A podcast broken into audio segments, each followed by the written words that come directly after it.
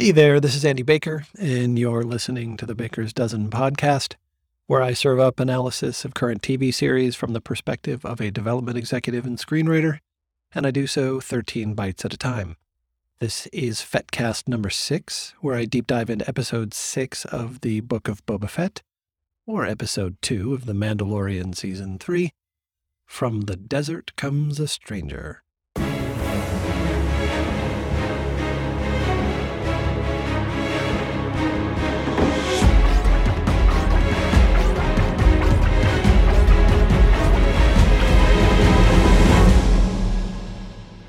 So I'm going to admit that I am slightly regretting my decision to cover the book of Boba Fett. Now, it's important to learn the lesson and to accept things as they are rather than as I wish them to be. And so I have to take the book of Boba Fett for what it always intended to be, which was a little bit of Boba Fett, a little bit of Mando, and a little bit of Star Wars fan service. Fine yeah, there's stuff to like, but in the end, is this what any of us hoped or expected the book of Boba Fett to be? I doubt it. And while it's always nice to be in the Star Wars world and it looks great, production values are through the roof, I'm constantly struck by how what's on my TV screen just seems so unthinkable, even, I don't know, eight, ten years ago. It's beautiful to look at. And again, it's cool. It's Star Wars. And yet the story underlying everything is very disappointing. But I might as well just start jumping into the specific points so that I don't get bogged down in just a big old rant. One. You can tell a lot from a title. So the title of this episode is From the Desert Comes a Stranger.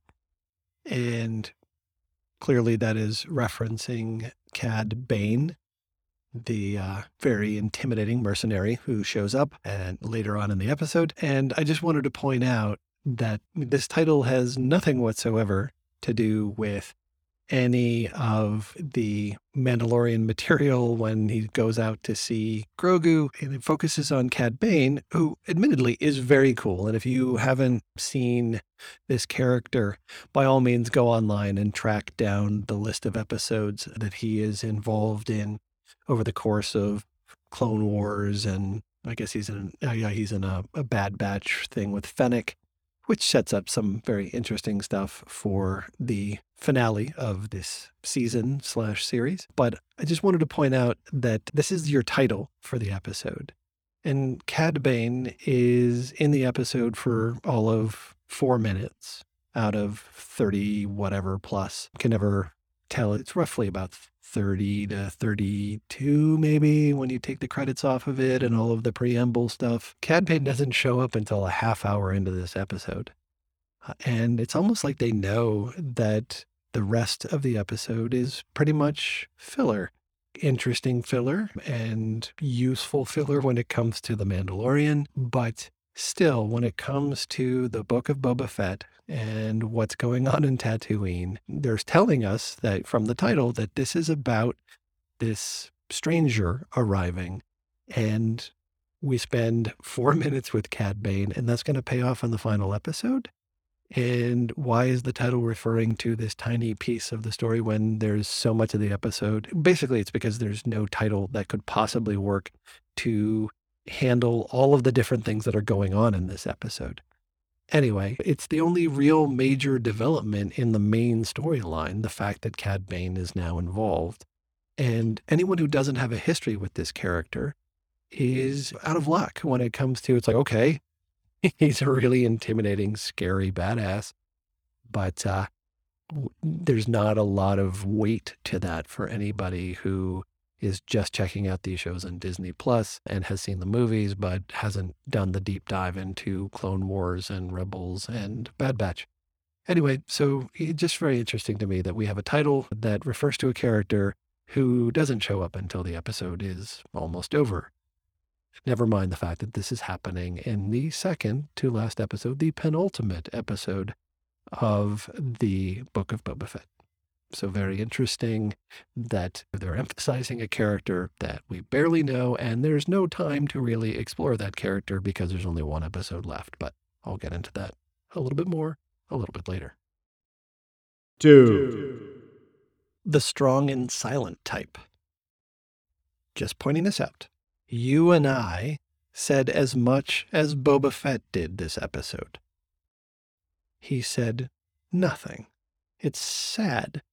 Seeing him look around as Fennec spoke during that planning session, he was lost, like he did a nod, but that was the extent of it. As an actor, this is your show and you have nothing to do.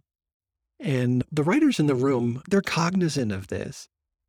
Someone had to have raised the point ah, are we going to have Boba say something in this episode. This is the scene for it. And you have to imagine that someone like Favreau or Filoni was saying, no, no, see, this is symbolic that uh, Boba Fett is, he's a Tusken now. He's quiet and he's commanding and he's different and he's changed. And he is, you know, watching as his newly assembled team works things out. He's the one who brought them together. He made this meeting possible, just his gravitas and so he doesn't need to talk. And nobody really does. Mando has a line. Fennec presents everything.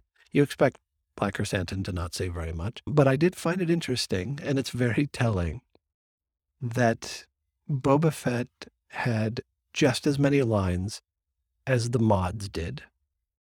So Boba Fett is on the same level as the mods. Three. Penultimate episode story development. Now, don't get me wrong, interesting stuff happens in this episode. The Mando humor about sitting on a bench. We get to see Grogu's past. We get to see him escaping, what is it, Order 66? The, we get Mando longing to see the kid and his choice not to. We get the Grogu training sequence, which frankly was goofy. And when you have a puppet in a burlap sack, and Luke like force scooting him across the ground. Like it's meant to be cute, but it ends up just feeling goofy. And I think that there are some issues up ahead when it comes to a growing and maturing Grogu and how that's going to work with Mando in season three. But that aside, all of this material is fan service and planting seeds for The Mandalorian season three, as well as the upcoming Ahsoka show, maybe Obi Wan, but it doesn't advance the core story of this season at all. It's one thing to do that in bits and pieces along the course of a series, but they just jam packed it into two episodes where it's okay, eventually we're going to get back to the story at hand. But this is the penultimate episode where you're supposed to be, traditionally anyway, setting up what's going to happen in the finale. And yeah, it's fun to have all of these gaps filled in. What did Luke do after Return of the Jedi? And we've heard bits and pieces, but it's nice to see him doing that. And it's fun to see him talk about Yoda and how Yoda talked and trying to take on the role of teacher because we knew and we know from the sequel movies that's something that he did. We get to see Ahsoka again, and we get to find out what she is up to post Clone Wars but the sense of purpose and narrative drive to the series that we're heading into a finale and there's very little that we know or that has been built up as to what needs to play out in that final episode. I'll get into that in a little bit, but it's unfortunate that we don't have this sense of not impending doom. Traditionally in stories, you have it's darkest before the dawn and you have these characters having to go up against something and they do but we just don't know enough about it to feel like whatever payoffs are going to be coming in the next episode have been earned because we just haven't been on enough of a journey. So anyway again cool stuff in the episode but is this the time and the place to do it? And picture it let me just put it this way that we're seeing this unfold week to week which is what Disney has chosen to do, that they're not doing the Netflix, just dump them all at once. And, but everyone from now on is going to binge watch the Book of Boba Fett, if they're going to watch it at all, or they're just going to jump in if they only care about The Mandalorian and they hear the Book of Boba Fett really stinks, then they'll just ignore everything else and just watch these two episodes, which isn't great. And better to slowly play it out over time so they have to watch all of the episodes. But anyway, it's always interesting to think about that sort of episode week to week unfolding versus the binging, how most people are going to end up watching this thing in the future. It's just such a odd choice. Like the people are going to end up skipping from episode four to episode seven because five and six are just this sort of, it's like video game side quests. Like, when are you going to get back to the main story? We're just going to jump right into it next week and then it'll be over. It's just such an odd choice. And I would really love to talk to Favreau and Filoni to find out what made them choose to do it this way. Four. Let's talk about the current timeline. So obviously, we spent a lot of time with Boba Fett coming out of the Sarlacc pit, Tuskens, that whole storyline, which, as I've said from the beginning, I found to be very interesting and compelling compared to, especially when you set it side by side with what's happening in the present day storyline. That is never more true than it is right now, because think about it the minimal development that has gone into the current timeline. We saw Boba Fett trying to establish himself at this moment where he has taken the seat of power, but no one believes in him. And so he's going to wander the streets with Fennec and then start adding people to his crew. He's betrayed by the mayor. He recruits the kids, and they have that big old stupid chase sequence. The Hutts show up. We have the introduction of Krrsantan. We have that whole rancor thing, which never went anywhere. He meets with the factions. And when you find out, okay, there's this power dynamic in Mos Espa, and then he goes around recruiting Mando as an ally, or Fennec does. And uh, we spend a little bit of time with Garsa Fwip. But think about this like, how much time have we spent with any of these people? It's isolated scenes. Like Uh, just you know, the Hutts are in a couple of scenes and the mods got introduced and then were put on the back burner and we saw them this episode and they don't say anything. But the mayor was in what two scenes and then disappears and the sanctuary and Garsa Fwip we've visited that place a few times but like do we really ultimately get to know any of these people and care about any of these people? Not enough time has been spent with them and it's one thing, like, I, I, get it, like, you can't spend a ton of time with everybody, but when you give away two out of seven episodes, yeah, that's an hour we could have spent developing character and storylines and narratives in the present day.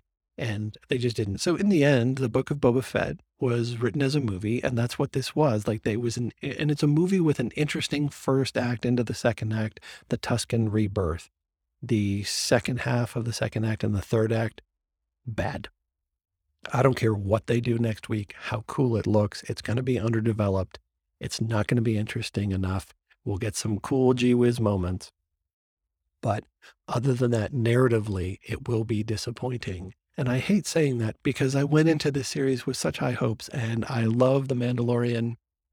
And I have faith that other shows will be good, but I, don't understand why Favreau and Filoni, this is the path that they chose they're underdeveloping all of these characters. They're like introducing them and then saying, well, okay, you'll get to know them elsewhere and we'll pay off little bits and pieces, but like Krrsantan we'll see somewhere else. And Hutts are Hutts. What does it matter? And it is, we're, going to just kill off Garsa Fwip, but it's so unfortunate. Tell the story of his Tusken rebirth and just end there and have that be your story. But having this present day thing where it gives you an excuse to do the fan service thing and put together a gang of mercenaries. It, it just even that's not going to go anywhere. The whole idea that he's going to put together his own house and you know be able to make himself independent. That's going to pay off in the final episode where at the end it's okay, I now have a house and these are the people who work for me and we are free. And it, it's just when you don't invest in the development, the character development and the narrative development, the payoff is just going to be hollow. Five the price paid for underdeveloping things.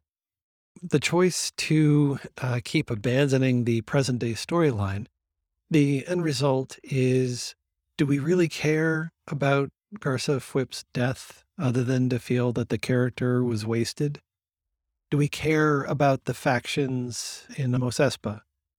Do we care uh, about the Maw and the price gouging or even the spice trade, really? Uh, Other than spice trade is bad. Okay, so that's what they're trying to stop and save Tatooine.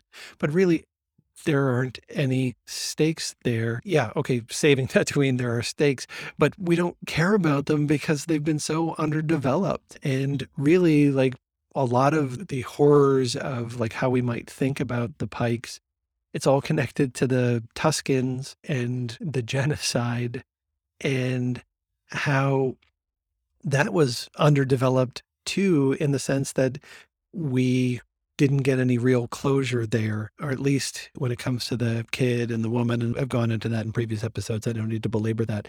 But because things are so underdeveloped in the present day storyline, we don't really, there aren't a lot of, a lot to really care about heading into the finale. It's going to be more just a bunch of character moments in the middle of a fight and gee whiz, cool Star Wars type action stuff, but it'll be underwhelming because it's underdeveloped. By the way, side note, Jennifer Beals playing Garsa Fwip, I really liked what little we got of her. It feels very much like one of those roles that people take. An example would be Emma Thompson in the Harry Potter movies. It's something that's going to be big and my kids are going to be able to see me in it or it's high profile and something I can do. It's not a big role. It's not going to take a lot of time, but it's going to be on TV everywhere. And it's you want to participate in the Star Wars universe. It's just one of those things where it's something that you can point to uh, and everybody knows it anyway. But to have her just blown up, and they're asking us to care about that. We're going to get a big old serious moment from Boba Fett saying, "Oh my God, how could they?" But we didn't get any sense that he cared about Garsa Fwip. But this is going to be a violation that has to be dealt with, and uh, again, underdeveloped. six, One thing I am here for, however, is Cobb Raylan Givens Vanth. If you have not seen the show Justified, you need to rectify that immediately. Raylan Givens, played by Timothy Olyphant, he, I mean, Timothy Olyphant, he was in Deadwood, which is brilliant, playing a cowboy, and then Justified being a more modern day gunslinger. And then now we have him being a gunslinger uh, on Tatooine. It's not a stretch, obviously, for Timothy Olyphant to play this role, but they totally lean into it. There's joy to be had if you are a fan of either of those shows, particularly Justified. When he guns down the three pikes and says to the last one standing, think it through, it, it is such a Raylan Givens moment. And he's just so good in, in that role. But what's interesting and what I do like is that it sets up expectations for the final standoff with Cad Bane in the finale. Obviously, Cobb Vanth loses this, but it was because he was worried about and distracted by the deputy. And he might be just as good as Cad Bane. I don't know how much Stimpaks or whatever they were calling for to heal him because you know he's not dead. Uh, he took the shot in the shoulder, and Cad Bane kept talking. So clearly, he intended for Vanth to not die. But uh, I don't know that uh, you're going to have Cobb Vanth be able to stand up to Cad Bane in the finale. But there's some history with Fennec, and it's going to be this whole the team is better than your individual because really, who does the who do the bad guys have? The Pikes are just a bunch of disposable people behind masks, just like stormtroopers there's the one guy that we met that sort of heads them up. He's not a physical presence. And so the only physical presence on the antagonist side is going to be Cad Bane. And he's going to be so badass, he's going to be able to hold them all off. But he can't die here. But it's going to be a, a group effort to take down the Pike and Cad Bane. Anyway, and it's probably going to be typical bounty hunter fashion. There's probably going to be uh, a price maybe on Cad Bane's head. That's going to be the first job by Boba Fett and his quote unquote house. Anyway, it was an interesting scene between Cobb Vanth and Cad Bane. You want to establish how good Bane is, but you don't want him to totally undercut how good Vanth is.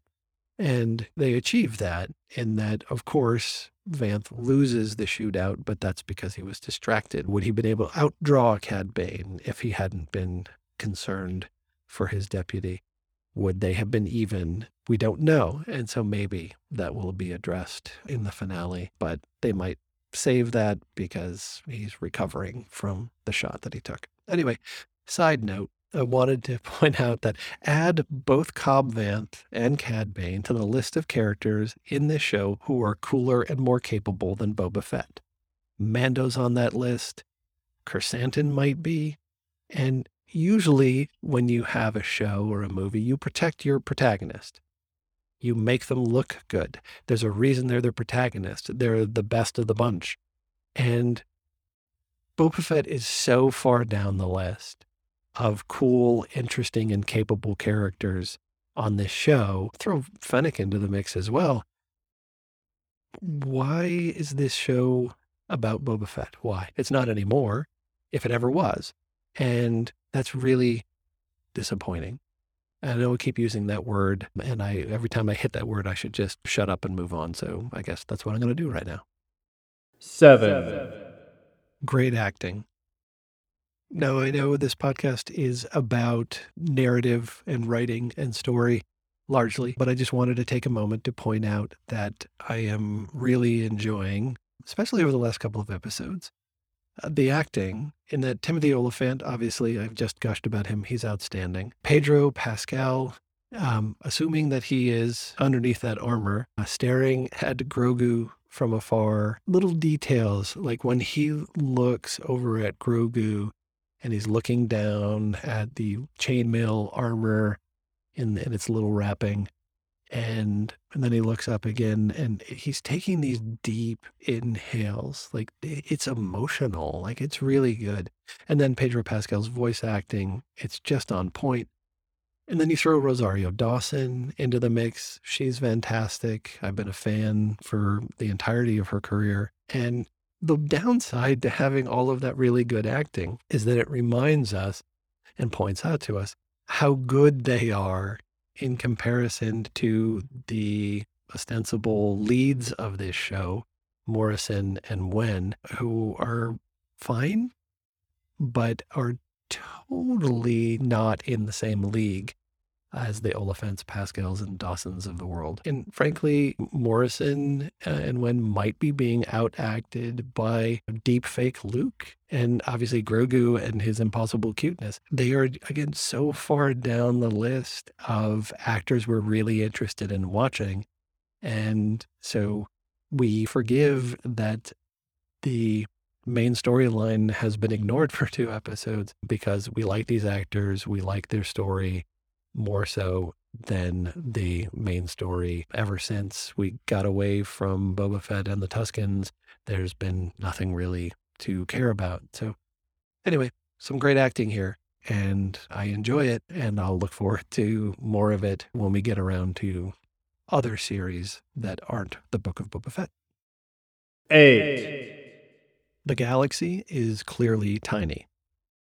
Just going to point out and quickly and then move on. But when you make the galaxy feel as small as it is, when you have in a single episode, you have Luke, you have R2D2, you have Ahsoka, you have Cad Bane, you have Mando, you have Grogu, you have a mention of Yoda. Galaxies are massive. And how all of these characters keep coming together in these same stories I get it. I understand. It's, it's nostalgic, but it's also good business. Talk about the danger of the risk averse nature of entertainment that you keep dipping into these same characters to prop up stories because people feel rewarded for knowing these characters from from the movies and it's just every single time we keep going back to it, we're not getting cool, new, interesting material. And I very much thought that when Disney would be exploring the Star Wars universe or galaxy, that we would be getting more shows like The Mandalorian at the outset, where you can invoke the name or have people call Grogu Baby Yoda. But uh, you don't have to have everything informed by the Skywalker saga. and all of the material that came before, but they, they can't resist it. And maybe this is just because we're at the beginning of the evolution of Disney Plus shows with Star Wars, and that they'll eventually have the willingness and confidence to branch out into stories that have nothing to do with this particular time period. I would love to see Knights of the Old Republic era stuff. Maybe. I tend to not like prequel stuff. Like, I want to forge ahead in this galaxy. What happens as things unfold? That we head into the unknown. And this episode was all about giving us the known and filling in gaps. And Filoni is good at that. He's been doing it for a lot of his career at this point. Take advantage of the opportunity you have in front of you and not have to make everything about what used to be. And I think that's a danger of things like deep fakes, where it's okay, we have no reason not to keep using those characters over and over again. And uh, not that that's infuriating, but they're missing opportunities to really expand the galaxy and universe and take some risks. And I know, again, it's risk averse business, but Disney Plus has all the money in the world. You paid four billion, five, four and a half billion dollars for this story world. Um, take it to new places. Don't feel the need to keep giving the fan service. You're going to have fans if you're making great material. The Star Wars universe will look like the Star Wars universe. It'll feel like it, it'll sound like it. So just move forward in time and let these characters, even a character like Mando, shake off all of the burdens of the past. Nine. Good scene, great scene. So, a good scene Mando asking Cobb Vanth for help with the fight against the Pikes. It's a really good scene. There's humor when Cobb Vanth says, Ah, that big smile of yours lets you get away with anything. When Mando was saying, I didn't think of you as somebody who would give in to bullies. But that whole scene is also filled with a lot of tension. We are pretty sure we know how the conversation is ultimately going to end, that you, these people are going to end up helping Mando but there's enough tension there where you know, the actors really sell it. Is this actually going to work? And there are some really good lines in there. Mando reaching a point where he says there's no easy way to ask for a favor. And uh, add in the fact that it's well acted and well written. That's good stuff. And uh, it's so interesting to me to say how well acted a scene is when one of the characters is wearing a helmet but whether that's Pedro Pascal in the armor or somebody else, there's some good acting happening with that helmet on. We believe it, we feel it. He's better with his helmet on than Morrison is with his helmet off. Now, great scene. Cad Bane versus Cobb Vanth. So much tension there. It looked beautiful when he's walking out of the desert, setting aside the fact, like, okay, where's his ship? Why did he land somewhere where nobody saw him arrive? And then the dude has to use breathing apparatus. And uh, he's going to walk through the desert where it's it's all kicked up and can't be easy to breathe. But setting that aside, it's a really cool arrival. I will say it's interesting. What why I, I did have the question walking away from it. Why would the Pikes and Cad Bane be worried about the citizens of Freetown. Doesn't seem like the kind of thing that they would worry about a dozen people, 20 people from this outpost. But Fett has a team in the single digits. And the Pikes, when they brought in their reinforcements, they brought in a small number. I, I, I mean, granted, it's pandemic time and more people cost more money. But that all that aside, we can set aside these pragmatic concerns. It is old school Western, totally leaned into the Western thing. You had two guys pulling back there, getting their hands above the guns, and you have Cad Bane pulling the coat back, and you have the dumb deputy coming out and messing things up. And just the tension is really good. That's a well shot, staged, acted. That is a great scene, a memorable scene. Cad Bane deserved a scene like that. Cobb Vanth once again proves to be a much more interesting character. Like when the best scene of any episode doesn't involve your protagonist, then your protagonist shouldn't have been your protagonist. I would watch a series with Cobb Vanth a hundred times more than I would see another Boba Fett show. He's just that good. And uh, I, again, getting back to that point I made earlier about protecting your protagonist. Okay, the, we had a good scene and a great scene. Who Cobb Vanth is in both. We have the Mandalorian, we have Mando, and we have Cad Bane. None of these scenes involve Boba Fett. You made your show about the wrong guy. 10, Characterization. I just wanted to point out something in the script, in the show, that really it's a nice economical way to characterize something that you're then going to quickly pay off. So the deputy, when Mando arrives in what is now Freetown, the deputy confronts Mando. And then we hear a voice from behind the deputy, and it's Cobb Vanth saying, I'll take care of it. But the way he confronts Mando, maybe you didn't hear me. We don't like him.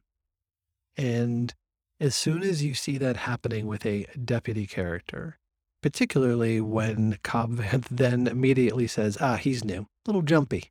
It does a number of things. One, we don't like him, so we're willing to forgive him if he ends up dying. And you set up with that little line, he's a little jumpy. Well, he was a little, he acted that way with Mando, but it ends up paying off that word jumpy in the fight with Cad Bane, where his hands all twitchy compared to both Cad Bane and Cobb Vanth with their hands above their guns being very calm and steady. And uh, that was set up by this little throwaway line about how he's new and a little bit jumpy. And uh, so it was very economic way to set up not only that he's going to mess things up when Cad Bane shows up, but that we're okay when he, as opposed to Cobb Vanth taking the shot in the shoulder, that he takes a number of shots to the chest. Like the only thing that was wrong in all of that is that uh, Cobb Vanth was the one wearing the red shirt. Although my son did point out that the deputy did have a red scarf on. From the moment he is rude to Mando, he's a dead man. 11, One quick question. Ahsoka would know that Grogu would feel that Mando was there. Was she cool with that?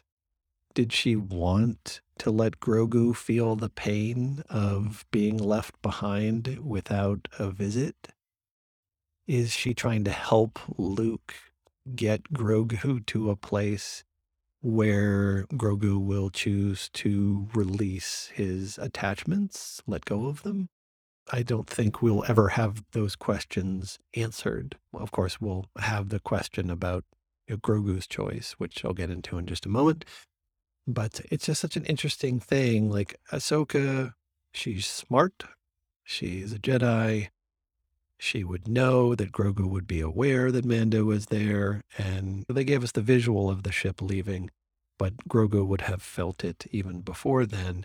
Of course, they then get to give us that little I'm Baby Yoda and I'm reaching out and oh, Mando is leaving me and he didn't even say hi, in part to prepare us for or make us think that Grogu might choose the uh, lightsaber over the mithril armor. But anyway, I just wanted to bring up this question in part because it shows that it's really hard to shape a script without having lingering questions because you can't answer every single possible question because you know most scripts particularly sci-fi fantasy it requires some suspension of disbelief and it requires you to bend logic here and there like you want to put it on screen and have that moment where grogu is reaching for the ship. But grogu would have known before then and ahsoka would have known that and we never really get to understand her motivations but we can't get everything.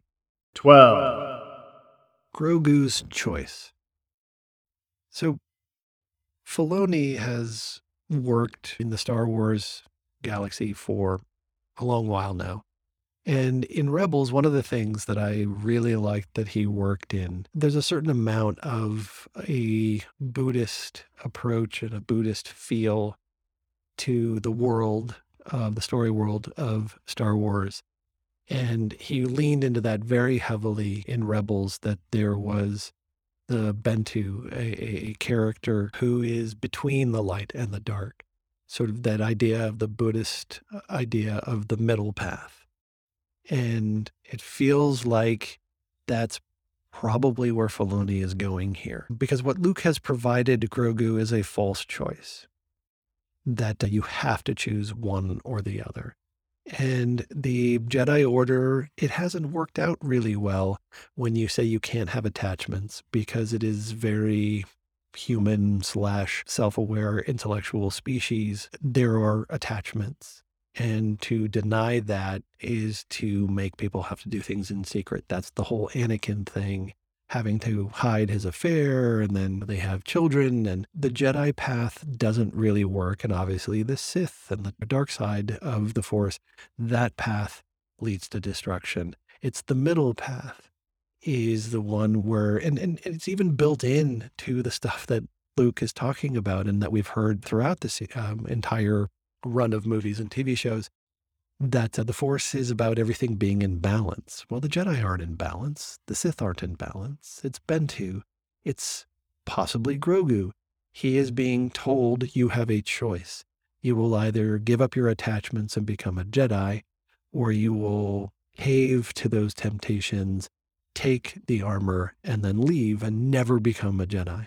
Setting aside the fact that I really wanted Grogu just to force will the lightsaber over to his hand, light it up, and then threaten Luke and take the armor and take off. But like, I've remembered everything from my earlier training and I don't need you. But obviously, that's the ridiculous version of it. That's Mel Brooks. That aside, this middle choice, the idea that he can be both a foundling as well as being a Padawan, that he will find the middle path. He can have both the lightsaber and the chainmail. He can learn what it is to be a Jedi while also caring about the Mandalorian. That part of the journey of those two characters is going to be over time that they are stronger together.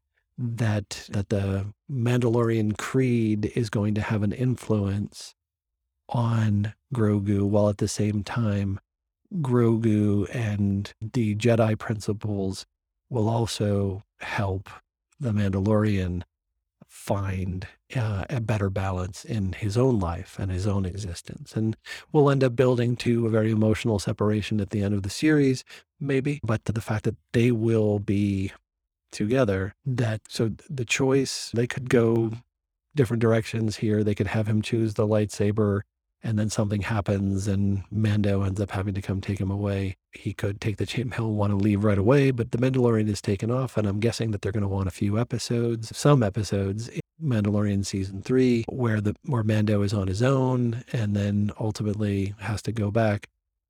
But one thing is for sure that this whole idea of creating the question at the end of this episode, they're not going to answer it because they want people talking about it heading into the Mandalorian season three. Which way did Grogu choose? What's going to happen? And they're not going to tell us. And then you're going to see lots of stories about it heading into Mando season three, whenever that happens. That they want to have those articles written and those podcasts done and references to it in the press that what did Grogu choose? And, you know, this is all part of the business, and they're just leaving us with a cliffhanger, which this series will not answer. 13. Predictions. We have what? 35 minutes if we go for the typical length of an episode. Might they go up to 50 minutes as they have on occasion? In the end, whatever time they give, it's not going to be enough because they have to set up the battle that is going to happen between the Pikes and the people of Tatooine. You're going to have to set up Cad Bane. You're going to have to set up our whole crew of people. What are they all going to be doing? And then you have the battle itself, where you're going to have everybody have their big moments. Fett's got to have a bunch of them, presumably. Fennec and Cad Bane's history is going to factor in here. You have to think about it. Black Krrsantan's going to have his moments. Mando's going to have his moments. You're going to have the mods all have their moments. And then after the battle ends, well, and then of course the town, townsfolk are going to have to come in with Cobb Vanth, and and then here's where I'm throwing in a curveball. Maybe I would love to see like to a payoff of the whole Tusken thing is to so we think okay that's the big moment the Freetown townsfolk show up but even they're getting overwhelmed.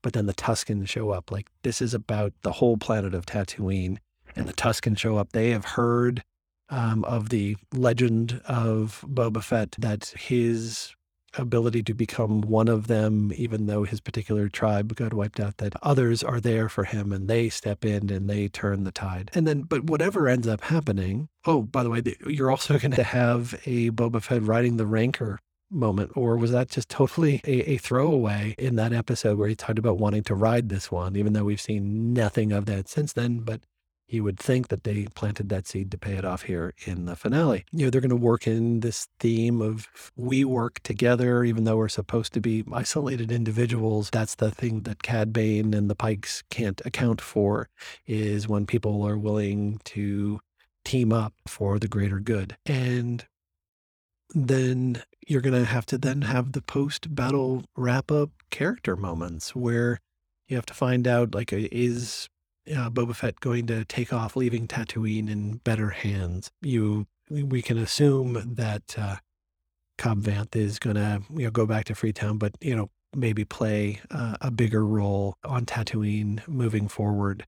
That to help keep the other three warring, potentially warring factions, keep them in line. And it'll be about Boba Fett establishing his house with Fennec and Blacker Krrsantan and Mando where they can do jobs for them and they always have a place, but they're going to go out into the world, into the galaxy and do their thing. And so that's a lot of business in 30 to 50 minutes. Set up the battle, have the battle, and post battle wrap up. And it's season slash series wrap up as well. And it's just not a lot of time to do all of that. And so, again, I said earlier, I, I don't have the highest hopes in the world, but we'll see what they do with it.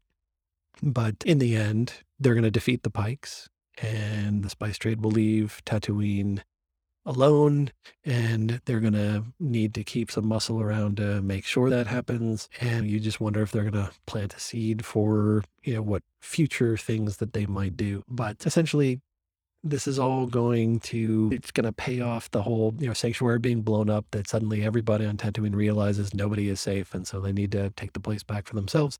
And they do and it's very heartwarming and things wrap up. But uh, because things were not developed as well as they could be it will be a hollow victory. I'll be happy for everybody.